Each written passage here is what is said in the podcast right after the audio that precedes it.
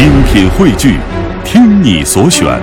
中国广播。radio.cn。各大应用市场均可下载。好的，魅力中国来到博物馆风采的环节。四川省成都武侯祠肇始于公元二二三年，修建刘备会陵时，它是中国唯一一座君臣合祭寺庙和最负盛名的诸葛亮、刘备及蜀汉英雄纪念地，也是全世界影响最大的三国遗迹博物馆。一九六一年，国务院公布为全国第一批重点文物保护单位。一九八四年成立了成都武侯祠博物馆，二零零八年被评为国家一级博物馆，享有“三国圣地”之美誉。现在呢是国家四 A 级旅游景区。那么武侯祠博物馆啊，现在分为文物区、园林区和锦里三个部分，面积有二百三十亩。根据武侯祠新的规划内容，武侯祠将对这三个区域进行更加合理的功能区划，分为三国历史遗迹区、锦里民俗区、三国文化体验区三大板块。博物馆风采，今天我们跟随博物馆的负责人一起走进成都武侯祠博物馆，了解这座全世界影响最大的三国遗迹博物馆。现在大家知道的就是我们武侯祠文物区，一般大家比较狭义的知道武侯祠就是武侯祠要就是购票的这块区域，因为武侯祠是嗯一九六一年第一批的全国重点文物保护单位，也是一九八四年第一批的一级博物馆，所以它作为这种文保单位，而且是全国这个第一批的，所以它在文物保护这块儿，相对在文物区它就做的比较保守一点，就是做了很多减法，把很多。嗯，比如说包括商铺啊，这些都在做减法，尽量的减少，保证它纯正的历史底蕴和它的历历史文化的这种浓，就是刚才你说它的品质，这是我们首先在文物区做的。但是呢，这个现代旅游，嗯，以及我们对文化传承这个需求，嗯，就我们在零三年武侯祠呢，就打造了锦里古街，那由武侯是全额投全额投资做的这个古街。修复这个古街为什么取名锦里？它是有原因的。其实锦和三国有密切的关系，因为在这个呃三国蜀汉时期，这个诸葛亮说过一句话，叫“绝地之资，唯养锦耳”，就是蜀国的这种嗯，就是和敌人就是这个军军军资啊，为仰仗这个蜀锦的出出口。就是蜀锦在蜀汉的时候，它已经是最重要的一个经济支柱。所以，呃，武侯祠为了延伸这种三国文化，嗯，把在保护文物这个保保护文物的纯纯正性的同时呢，保证我们游客可以通过更多的体验性的旅游来感受这种文化的魅力。嗯，当然，这种文化如果纯粹的三国文化要要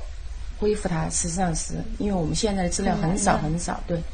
但我们毕竟是处在四川川西。所以，其实里面有很多川西的民俗文化。所以这条街，呃，在恢复修建以后呢，我们整个就刚才你谈到物质和非物质这块，其实武侯祠这块建筑，它是一个古遗址，呃的一个博物馆。就是我们看到它，它主要是地上的一些建筑和塑像，这个是物质物质遗产，就是国家早就就是给你呃，国务院给你公布了你国保单位，这是一个物质遗产。其实它的那种文化精神都是非物质的，嗯，那么我们通过什么渠道去传承这些东西，非物质的东西？那么其实锦里很好的做了这一点。美味呀嘞，那个槐花看哟喂。传说中，锦里曾经是西蜀历史上最古老。最具有商业气息的街道之一，早在秦汉三国时期便闻名全国。现在锦里占地三万余平方米，街道全长五百五十米，分为锦里一区、锦里二区，以明末清初的川西民居作外衣，三国文化和成都的民俗作为内涵，可以说是集旅游、购物和休闲娱乐为一体，是每一个到成都去旅游的人不可错过的地方。虽然在很多文物保护专家的眼中，锦里的商业色彩过于浓重，但是它对于如何将旅游和文化保护传承相结合的这一点上，迄今为止在中国内地都具有不可复制的典范意义。锦里呢，大家刚才说的，它的这个形态是物质的，它的建筑是按照我们文物区的这种，嗯，就是大概清代的这个风格，呃，主要它那边靠呃清末民初的这个风格，民居的风格来打造。但是它的这种内容，它的景点的，你们可能仔细要转景，你会发现，它的街道取名，它的景点取名，几乎是以山谷来命名的，包括它整个街道出现了一些诗词匾联，它一些景点，蜀汉路、呃延禧路、万里子桥、诸葛井、阿斗井，这个什么黄龙潭等等等等，它都是以这个三国的这种。呃其实用三国的这种文化去点缀它，那但是仅仅靠这个，我刚才说它是不够的，所以它里面充实了很多我们四川的民俗文化、民间名妓、民艺，包括四川的美食。其实这些民间艺术通过民间绝技，包括我们很多非物质、非物质遗产这个目录里面的一些项目，都在我在锦里面很好的展现。和应该说很好的生存下去。其实这个某种程度上，刚才你谈到那个那个那个焦坤文那个谈谈的，其实要让我的理解，让非物质文化的东西要让它传承下去，必须要有这种活的形态的展示和它生存的环境。因为我们很多东西都变成了一种进入博物馆的史的东西，它已经不能生存下去。大家花点钱把它保护起来，但是它不能自身不能造血，它不能生存下去。所以锦鲤提供了这样一个平台，比如我们知道的什么剪纸、皮影、蜀绣、蜀锦，像我们有一个蜀绣呃蜀绣馆，那么我们有一个桌上禅师坊等等，那么这些包括他很多小的摊贩，其实他们在这里生存的非常好。为什么？嗯，除了给游客展示这种这种传统民俗的这种精湛。其实他找到了他生存下去的。我那天还问那个文化局的一个呃领导，我说有没有补贴给这些特别特别小的一个？没有，他是这样的，这条街他在扶持的时候，他也采取了不同的办法。比如说，当时这条街他要呃锦里有锦有绣蜀绣蜀锦，说在引进他们时候给了很优惠的条件。实际上，这次是对这种文化保护采取不同的方式，所以。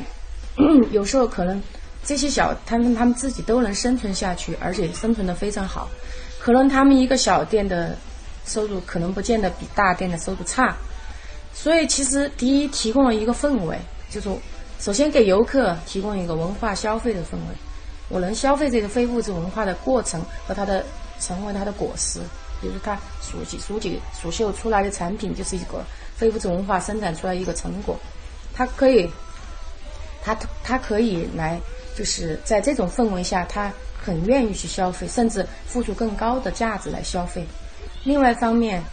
正因为有这么多游客，它形成一个品牌，它保证了一定的人气和流量，所以它始终形成了一种不断的就是让让这种记忆生存下去的环境。环境和条件，嗯嗯，我们也到过很多，就是国内其他的城市，也是就是跟你们的理念是比较接近的，对。但是能够像锦鲤做的这么好，做做的这么活的，我觉得就是很难找到第二家。所以我们比较好奇的是，就是你们在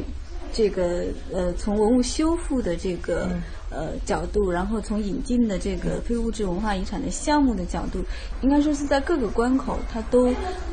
做好了非常好的一个把关。比如说文物修复它的这种精致性，然后引进这个呃，我们说品牌品牌和项目，它也会经过很多的考量。这方面您是这样的：第一是我刚才说到它的物质文化这块，就是物质遗产这块，它是首先包括它的建筑。其实你看到的很多很多人给我今今年我听到很多人来说，呃说，哎，我觉得这条街好像好多好多年前就存在这里，它非常古老。实际上这是我们修复的一条，应该说是一种无中生有的街，但是它延续了我们的文化一个传播的一个途径，有更好的途径来传播它。在你看到那些门窗，实际上都是旧的，买了就是旧的，把它安上去，就在形态的控制上就注意延续这种。古老文化的这种传承，不是那种一看就是新打造出来，然后大家就没有兴趣了。第二，我们零九年做了个很好的，把这个古街做了很好的补充和提升，因为我们做了锦岭二期，锦岭二期它就把那个水系给引进去了。四川是一个古老的有水文化底蕴的一个城市，虽然现在的水和以前不能比，但是当年唐代的时候，门泊东吴万里船，真的是水是成都的一个灵魂。所以，所以我们在二期的时候，增加了更多的这种，还把成都一个很很好的文化融进去，就是休闲文化。就是我们有一句口号叫“拜武侯泡锦鲤”，泡是指什么泡？是泡茶的泡。成都休闲文化最典型的代表就是，嗯，泡茶的这个泡，就是说我们也可以在拜谒以一种崇高的形式拜谒这个武侯的这种精神，同时我们也可以到锦里去感受成都的民俗文化、成都的休闲文化。嗯，其实这种在感受这种文化的同时，实际上我们会通过这种文化的感受，去体验到我们物质和非物质文化带给我们的巨大的这种感染力。我觉得我们现在的游客不需要说教式的，他而更更需要的是体验式的。所以在这个体验的过程中，他会感受到啊，四川的这民俗化太棒了。因为老外来，他特别喜欢，为什么？他觉得你很中国，很四川，很成都。他这个就就产生了很大的差别，他的个性就出来。他觉得你成都就是，他就觉得你这个，哎，成都是个历史文化名城。从这条古街，他感受到了它的气息，它这种气息是由很多细节组成。刚刚我们说到它的建筑形态，它的业态的控制，它的这个品牌的引进，包括我们的这些景点的装饰。其实有时候你不仔细看，你只是觉得这个氛围很好，但这些氛围都是用这些细节来体现出来、体现出来的 方方面面体现。所以从这些细节，他做到了这种文化的传承和感染力。所以很多游客愿意付出，比如说小吃，他愿意付出更大的代价去吃，他觉得反而吃的很有味道。其实可能有些东西同样的换一个地方，换个氛围不一样的地方，价格会会便宜一点，但是他就喜欢在这里选择。那始终那个小吃一条街始终很热闹，他这条线他保留了很多四川的那种，也有外地的，但是他是为了丰富内容，但他很多本地的一些传统东西，他展示给你看，你吃的过程也是一种体验的过程，他会非常喜欢。而且把四川的四川的美食文化，因为我们有三国园，把三国文化体现有三国宴，那我又有很多四川的美食小吃，其实体现了成都的一种美食文化。它有茶馆，它有酒吧酒吧，又是现代的，但是呢，毕竟这是一个现代人消费的场所。你说它是一条古街，但它也是一个商，实际上是很很商业的一条古街。它要生存下去，必须有有商业的这种消费，所以它又引进一些大的品牌，比如说星巴克，比如说 DQ 冰淇淋。它实际上让年轻人吸引他的地方是，哎，它有一个传统的氛围，但是我也保证我的现代生活方式，嗯，这个是他能生存下去最重要的原因。所以为什么年轻人也喜爱？著名作家老舍也很喜欢成都。他说啊，成都很可爱，因为有许多地方像北平。身在北京的老舍常年流亡在外，看到成都呢，便觉得可以稍稍的减去一些乡愁。在《可爱的成都》这篇文章当中，老舍这样写道：“我爱成都，因为它有手，有口。虽然我不爱古玩和洋东西。”但是我喜爱现代的手造的相当美好的小东西。假若我们今天还能制造一些美好的物件儿，便是表明了我们民族的爱美性和创造力仍然存在，并不逊于古人。中华民族在雕刻、图画、建筑、制铜、造瓷上都有特殊的天才。这种天才在造几张纸、制两块墨砚、打一张桌子、沏两个小和尚都随时的表现出来。因此，我爱现代的手造的美好的东西。北平有许多这样的好东西，比如地毯、玩具，但是北平还没有成都这样多。成都还存着我们民族的巧手、次说口。成都人多数健谈。文化高的地方都如此，因为有话可讲。但是，这且不在话下。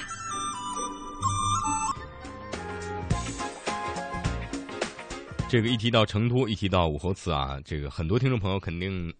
都会想起来那个《三国演义》当中很多经典的故事啊。是，刚才我们去的这个成都武侯祠呢，也算得上是三国圣地了啊。对，呃，其实《三国演义》当中啊，就主要这三个国家，比如曹呃曹操的这个这个。呃，魏啊，还有这个刘备的蜀，还有孙权的这个吴啊。呃，虽然我不知道你对三国了解多少啊，如果说给你一个，比如说改写这个这本这个小说的机会啊，你你希望是曹操还是刘备还是孙权去最后一统中国呢？其实作为一个女性来说呢，真的不敢对于三国有太多的评论啊。嗯，为什么？仅仅是这个对于小说的一个评论嘛？呃，可能对于我来说，我在其中相对比较。偏爱的吧，嗯，呃，应该说还是刘备吧。为什么刘备有人情味儿是吗？对，可能对于女性来说，我觉得他，呃，给人感觉人蛮好的。人蛮好，对，没事经常流眼泪啊，打输了就哭，然后就跑，然 后搬救兵。呃，其咱们这是开玩笑啊。嗯，其实呃，现在呢，有很多这个喜欢三国的一些朋友啊，他都在研究这个三国。他说这个 刘备啊、曹操还有这个孙权啊，就相当于三种不同的企业家啊，带着不同的企业。呃，这个曹操和刘备呢，有不同的企业风格，公司企业风格不一样。对，曹操和刘备这相当于是白手起家啊，这个空手打天下。那么曹操的管理方式呢，就是这个选拔全国各地的人才，以才为先，不计德行。有的人呢，可能日常生活当中这个品德啊，呃，在那个时候的价值观里来讲不是特别好。但是呢，曹操认为只要对我这个大企业有好处，那么我就把他聘请来，然后高薪啊聘用。呃，结果呢，曹操的这个统治的北方的这个魏啊，包括后来到了司马氏手里以后呢，也一直是非常强大。那么人们形容刘备的这个企业呢，它像一个家族企业，嗯啊，就是我只要家里首先的这个红谷大重臣呐，都得是我家里人，都得是我熟悉的人、了解的人。另外呢，我选人呢，呃，这个才是一方面，更重要的那是德啊，品德要好啊，这就像一个单位里的这种。啊，要有老标兵啊，嗯，这个等等。那说这个吴国呢，就像一个二代啊，孙权是在这个孙策，孙策他他大哥打下来这个基础之上啊，当了一个企业家。但是呢，孙权也是用人呢，属于这个本地的，就是这个家族的人呢，用一部分啊，这个社会上的贤德呢，也是用一部分。嗯，所以现代人呢，对三国非常感兴趣的朋友呢，总是拿这种三种企业来形容这个《三国演义》这部小说啊，也是非常的有意思。